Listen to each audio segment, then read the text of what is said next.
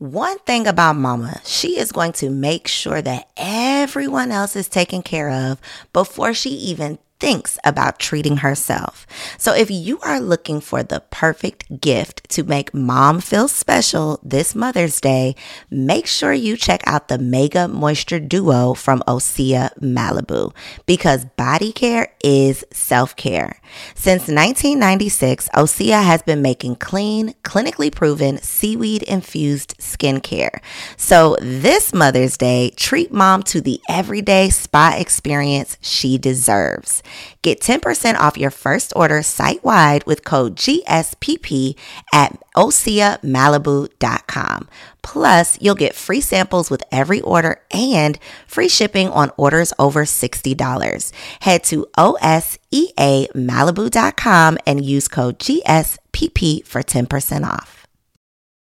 Support for this podcast and the following message come from Corient. Corient provides wealth management services centered around you. They focus on exceeding your expectations and simplifying your life. Corient has been helping high achievers just like you enjoy their lives more fully, preserve their wealth, and provide for the people, causes, and communities they care about. As one of the largest integrated fee only registered investment advisors in the U.S., Corient has deeply experienced teams in 23 strategic locations. Corient has extensive knowledge spanning the full spectrum of planning, investing, lending, and money management disciplines. Leverage Corient's exclusive network of experts to craft custom solutions designed to help you reach your financial goals, no matter how complex they may be. Real wealth requires real solutions. For more information, connect with a wealth advisor today at corient.com. That's C O R I E N T.com. Corient.com.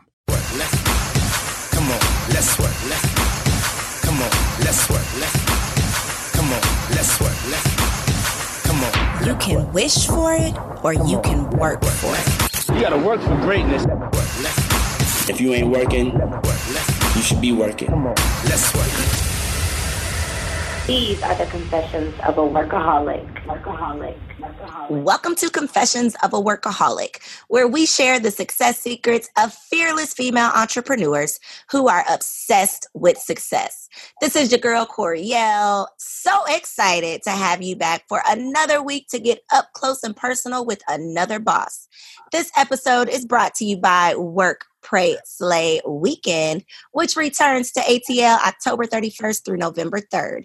For details on how you can attend the biggest and best women's weekend of the year, be sure to log on to workprayslay.com. If you happen to enjoy the show, be sure to subscribe, leave a review, and check the show notes for important links.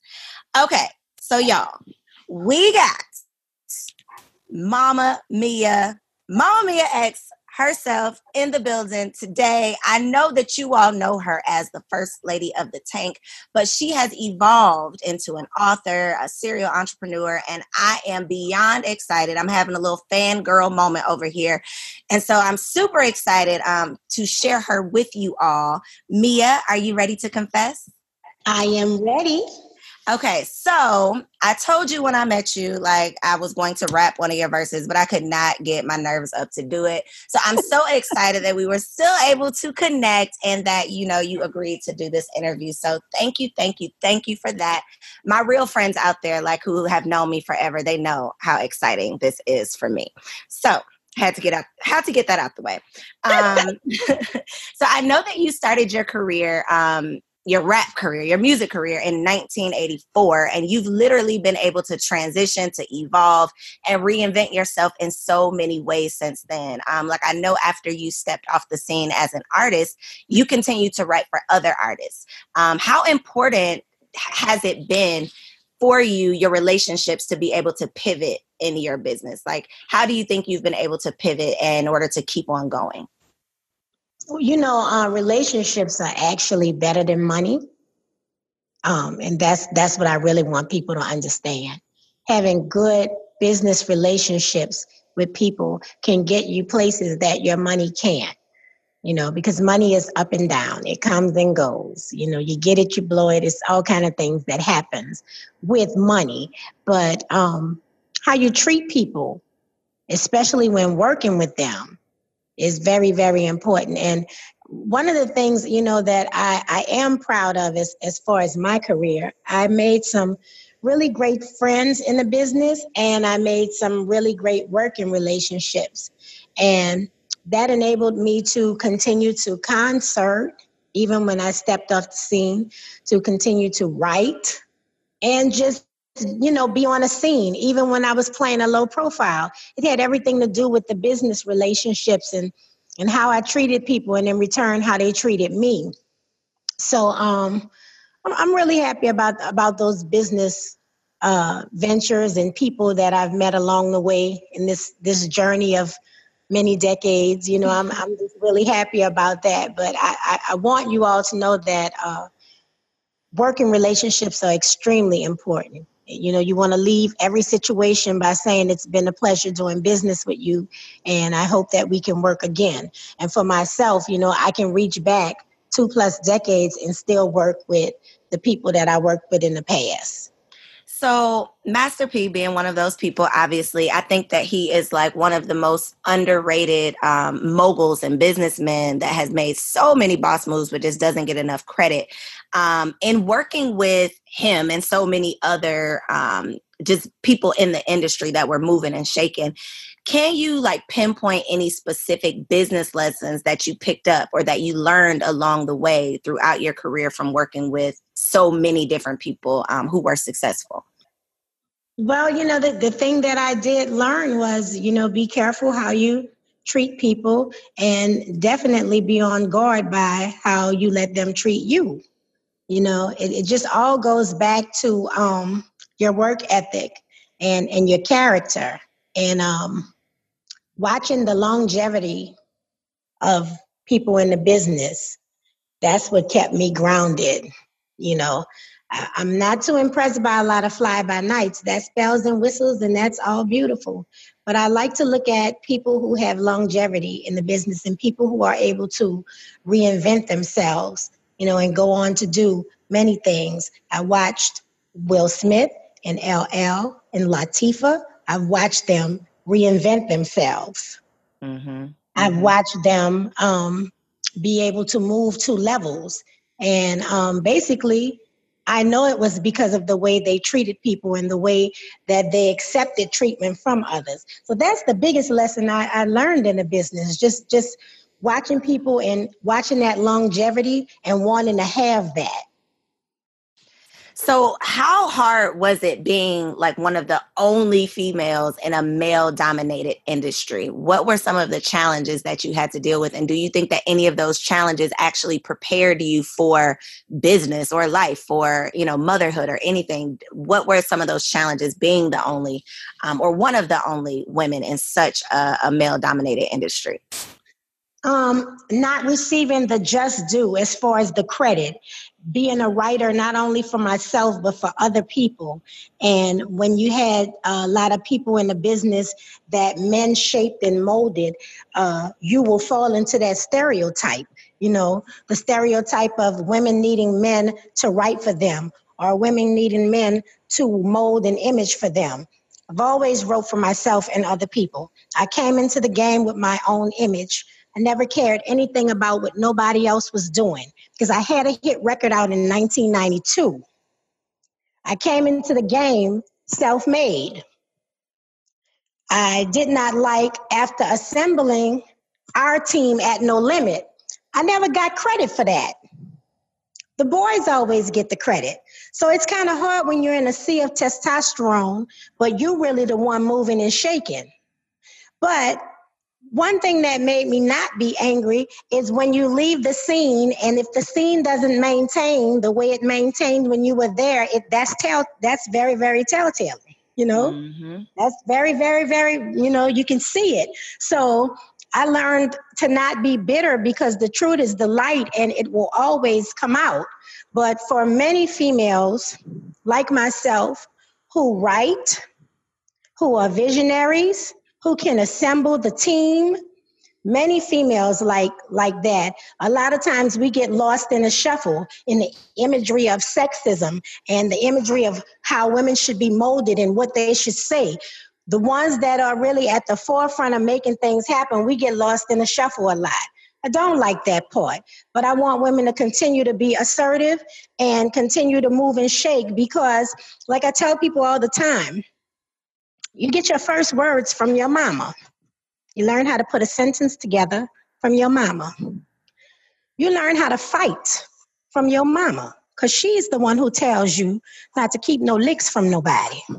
And you better go outside and stand your ground because you have to play on this block regardless because I'm not moving. You learn that gangster from your mama. You learn how to put them words together from your mama. So it shouldn't be shocking to anyone that women can't hold their own in the industry like rap, where it's all about muscle, heart, and words. You get all that from your mama. Mm. That's where it comes from. True indeed. So, okay, so since you brought up, well, I think I kind of brought it up. sorry. So, since I can hear you, yeah, you're good. But because so many artists, you know, are made by labels, and so many women get uh get the title as protege, a lot of times, you know, we're not seen as the bosses that we actually are. So being the um, OG, triple OG of um, female rap, one of the OG, triple OGs, I gotta ask your opinion on like the current state of female rap. Like, not, I'm not gonna ask you like Team Nicki, Team Remy, Team Cardi, none of that, but how are you feel, feeling just about the selection of what we currently have um, in terms of female rappers? And is there one person in particular that you are feeling, or do you have a favorite? Uh, my favorite is 3D Na'Tee. Okay, so introduce us. 3D Na'Tee, I will put my savings up. 3D Na'Tee is the best lyricist we have out right now. There's another girl I really like too. Her name is Bricky for President. Oh, yes, okay. Mm-hmm. Y'all got to Google Na'Tee and Bricky for President because they are definitely running those bars. But what I don't like about the game right now is um, the labels have made it seem like there can only be one girl at a time. And that's very unfortunate because, you know, when I came out, we had myself, we had Yo Yo, we had Latifah, we had Lauren, we had Missy, we had Rage, we had Kim, we had Foxy, we had Eve. Like we had so many different women that looked so many different ways that rapped about so many different things and you had a selection. If you had a, a, a six car uh, six six disc changer you could put everybody cd in and you can ride from new orleans to atlanta or new orleans to houston with every last one of them girls uh, cds just jumping in and you just getting a variety of all kind of flows and I don't like how they're doing it now because there are many, many girls that are unsung. We're not getting a chance to listen to them because it's like the labels, they do a monopoly on who they letting in at, at a time. And they're doing this thing where if anybody else tries to come in, they pit them against each other. And I don't like that because we weren't pit against each other. Missy had my CD in her car, and I had her CD in my car. Trina had my CD in her car, and I had her CD in my car. You understand what I'm saying? And to this day, all of us can still share the stage together. I did a show with Kaya, Yo Yo, and Michelle, and we turned that thing out. We did the Kentucky Derby. So, you know, I don't like the way they have it now because it's doing a disservice to the fans. Absolutely. And it's making us, I don't understand why I feel like it's only rap where we feel like we got a beef. Like you can't just be hot, you can't just be supporting the next hottest person. It's like we have to be beefing with one another. There has to just be the one, the best. Everybody can't be good. There has to be just one king or one queen. Um, so hopefully we can, you know, in generations to come. I don't know if it's going to be soon, but hopefully we can get over all of the beefs and just get back to right. one another. And there are several queens and kings in on different continents. So it's really stupid for us to think that we can't have a genre full of kings and queens. Like that's really stupid to me. You know, all of those ladies are queens, and all of those ladies in their own right are the best to their fans. So You know, I don't see why they do that. And and I never did, you know, play into all that and fall into all that. I had too much real stuff happening to me in the streets in real life. So I was definitely ain't about to play record with nobody. okay, so once you moved outside of um, being an artist, we talked about the fact that you transitioned into um, being a writer. Well, you were already writing, but continue to write for other artists. Um, and now you have added author to your resume. So, can you talk a little bit about the um, inspiration behind your book? My grandmother is the inspiration. There are several artists in the game that had the pleasure of meeting her she would say some profound stuff, girl. I really jacked her for the way her slang was. My whole rhyme style. I'm going to tell you, I got it from my grandmother because if you were ever around her, she was going to say something that was going to make your mouth hit the floor. But on top of that, she had a heart of gold. She she fed the block and she clothed the block. And um through it all, she just remained herself. She was never judgmental. If you was a rapper, if you was whatever you was, you could come talk to mom about it. And um, when I talk about her and I'll say, oh, because such and such and such and they'll say, well, what? And I say, girl, my grandmother used to say that. Well, they're like, you should write a book about the things that your grandmother told you. I said, she didn't just tell me stuff, she showed me things too. So that's how the title, Things My Grandma Told Me, Things My Grandma Showed Me, came about. But the whole inspiration of the book was about me writing my time with her you know she she helped to raise me and then when i made money and was able to buy a house i convinced her and my grandfather to move with me and it was just about you know our time together and about the lives that she touched and her sayings you know still to this day get people through. So that was the whole meaning behind me penning that book you know so you did not lie. Um, like my mouth was hitting the floor. I, so we met in New Orleans. Little backstory: we met in New Orleans. Shout out to Coco for the Business Besties brunch. Yeah. I got a copy of the book and I read that thing on the flight home. And literally, I was cracking up the whole way home. Um, so one, and the whole entire book is full of lessons. But if there was just one or two lessons that you feel like are so profound um, that you know everybody needs to hear, no matter what you're going through, because this was like real life stuff from relationships to just being a woman, just everything. What would you say are like one or two of the biggest lessons that you share in the book? Um, I'd rather have a second job than a wet ass from a po dick. How did I know you was gonna pick that one? um, you know, ladies, we get stuck on a stupid button. I've been stuck on a stupid button beaucoup times. I'm almost 50 years old. Um, when my grandmother would see women, there's a lot of women still to this day. She died in 2001. These women work really hard. They have to do everything. They have to cook, they have to clean, they have to pay the bills. And my grandmother never understood if you have to do all of that, but you still had a bed mate at nighttime. That just never made any sense to her. So when we started getting into boys and then, you know, serious relationships and having children, she used to always say, the ones being carried never realize how heavy the load is. So don't you ever get caught up with just having somebody in your bed and they're not in the rest of your life meaning they're not contributing to your your mental your physical and your financial. Because it's hard and all women know how to do is just do. You know at the end of the day we just look take a deep breath let it out and then go figure it out. But my grandmother felt like it should not be that hard for us, especially when you run around here saying you got a man. You know, so she said that over and over and over to us, and we took that to heart. But at the same time, she understood matters of the heart because she used to say, Baby, your heart don't care how stupid you look, it just knows what it feels. That's why your common sense got to kick in and have your hearts back. Don't ever lose your common sense, no matter how silly in love you are. Don't ever lose your common sense. So I think that's two of the things. There's so many things she said, and so many, so many different situations, girl. We would be all day if I tell you about me being stuck on a stupid button and all kind of stuff. But I think that rings real. You know, your heart don't care how stupid you look. It just knows what it feels. And that's why you'll find yourself doing something with somebody that you know you shouldn't be doing or going back to a situation that you know you shouldn't go back to.